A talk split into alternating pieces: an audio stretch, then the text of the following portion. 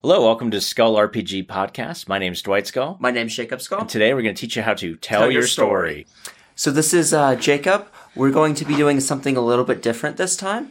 We I currently have Matt with me, and I'm going to be giving him two things to create a story, and then he's going to come up with an idea off off off the cup off off the cuff, and then I'm going to have Dwight in here. I'm going to give him the same two things, and you're going to see how drastically what they come up with is different. So Matt, what I'm going to give you is D and D setting Okay. but the drow are going to war. Okay. So, so the the idea that that the drow are going to war. Okay. So, what what I would do for that is you is I would do a slow build because the drow are known to be subtle. Mm-hmm. So, I would take the the concept. So, so let's just say a dwarven kingdom. Okay. And you have a, the underground thing, and the players are investigating l- little things that are going on, like little like like a disappearance of a miner or um, sabotage of, of, of some equipment and so on. And and as they go through, they then you have the idea that they find clues and it becomes a mystery game. It's like, oh, here here's a clue of it's a small miniature crossbow. Um, what is this? We don't know what what this is. And and then they go through and then then they find and they did all these clues just start building up until they until the climax of the first scene or first act of the of the session would be they encounter a drow raiding party that was inv- like a scouting party that was there to prepare the dwarven kingdom for invasion okay. And then that's the end of the first act. The second act then is they drive the, the scouting party away and then it's preparations. Preparations for an attack on this this on this kingdom. And then you so you go through and you you they have to they have to go through and they they have to find magic items. Um, go on quest for magic items. Go on quest for allies to to build an alliance against the drow who they know are coming Mm-hmm. and then then the conclusion of that of the second act will then be they know that the drow are coming and they're and the preparations are done and then the then then you would move into like the third act the the which would be the, the you know you'd have you you started off with a, a battle Mm-hmm. and but because because the drow are not straightforward, then you then you have several sessions where it's like, oh, they're attacking. They they drive drive drive into the kingdom and they fight, but while that's going on, they're also infiltr- infiltrating from different different directions. They're tunneling up into the kingdom from a different way, or they're they're magically teleporting in at key locations, and then it be, and then that's the, the resolution is is the war itself Yeah. as they fight.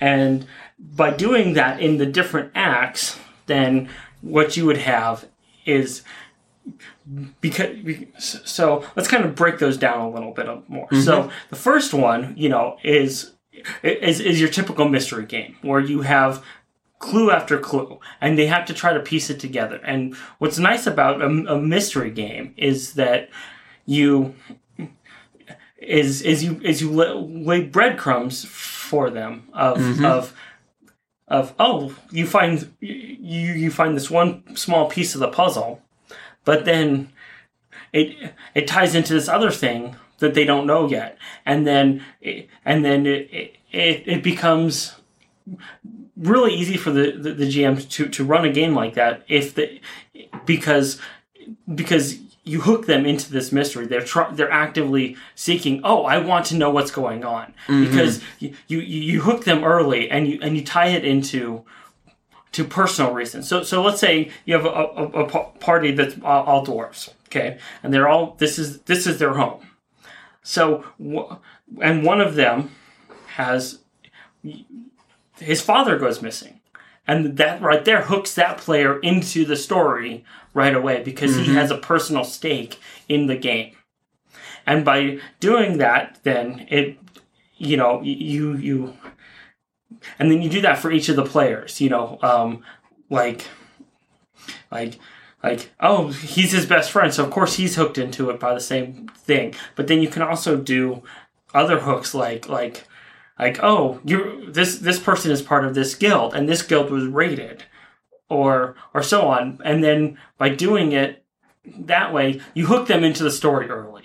Yeah. and and, gi- and give them consequences of of failure. You know personal consequences. Maybe maybe you then say you frame one of them for for for, for for, for the destruction of, of the equipment that they were, you know, and then suddenly it it becomes they have to find different clues on t- how to Prove their innocence. prove their exactly, um, and then you build that up, and then at the end of that, you know, of course, you have the big reveal, and you've and what's nice about that is then you you you've had you've laid the breadcrumbs into that reveal, and then it, it gives a satisfying conclusion to that act. mm-hmm. Okay, and then you go into the second session, second act. Then the second act is is is is then they have a, a looming conflict. You know, their kingdom is about to be destroyed. So, how do they? And because they were the ones to reveal it, they are given, you know, a hand in trying to prevent this. So the king of the dwarves approaches them and says, I need you to go to this neighboring kingdom of, say, gnomes. And we've had good relations with them, but we know that we, but, and we have this alliance with them. So let's go over there and I need you to, to, tell them that, that this is happening and they need to fulfill the terms of their alliance.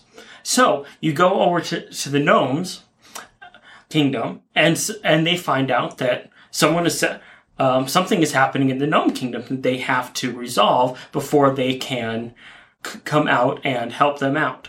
So say say, and you can tie this back into the main story, um, where the Drow know that they had this alliance, so they wi- riled up a tribe of orcs to attack the gnomes. Okay, and by so then you have to go through and you have to to either you know through diplomacy or th- or through combat pacify the orcs so that the gnomes can then go help the dwarves.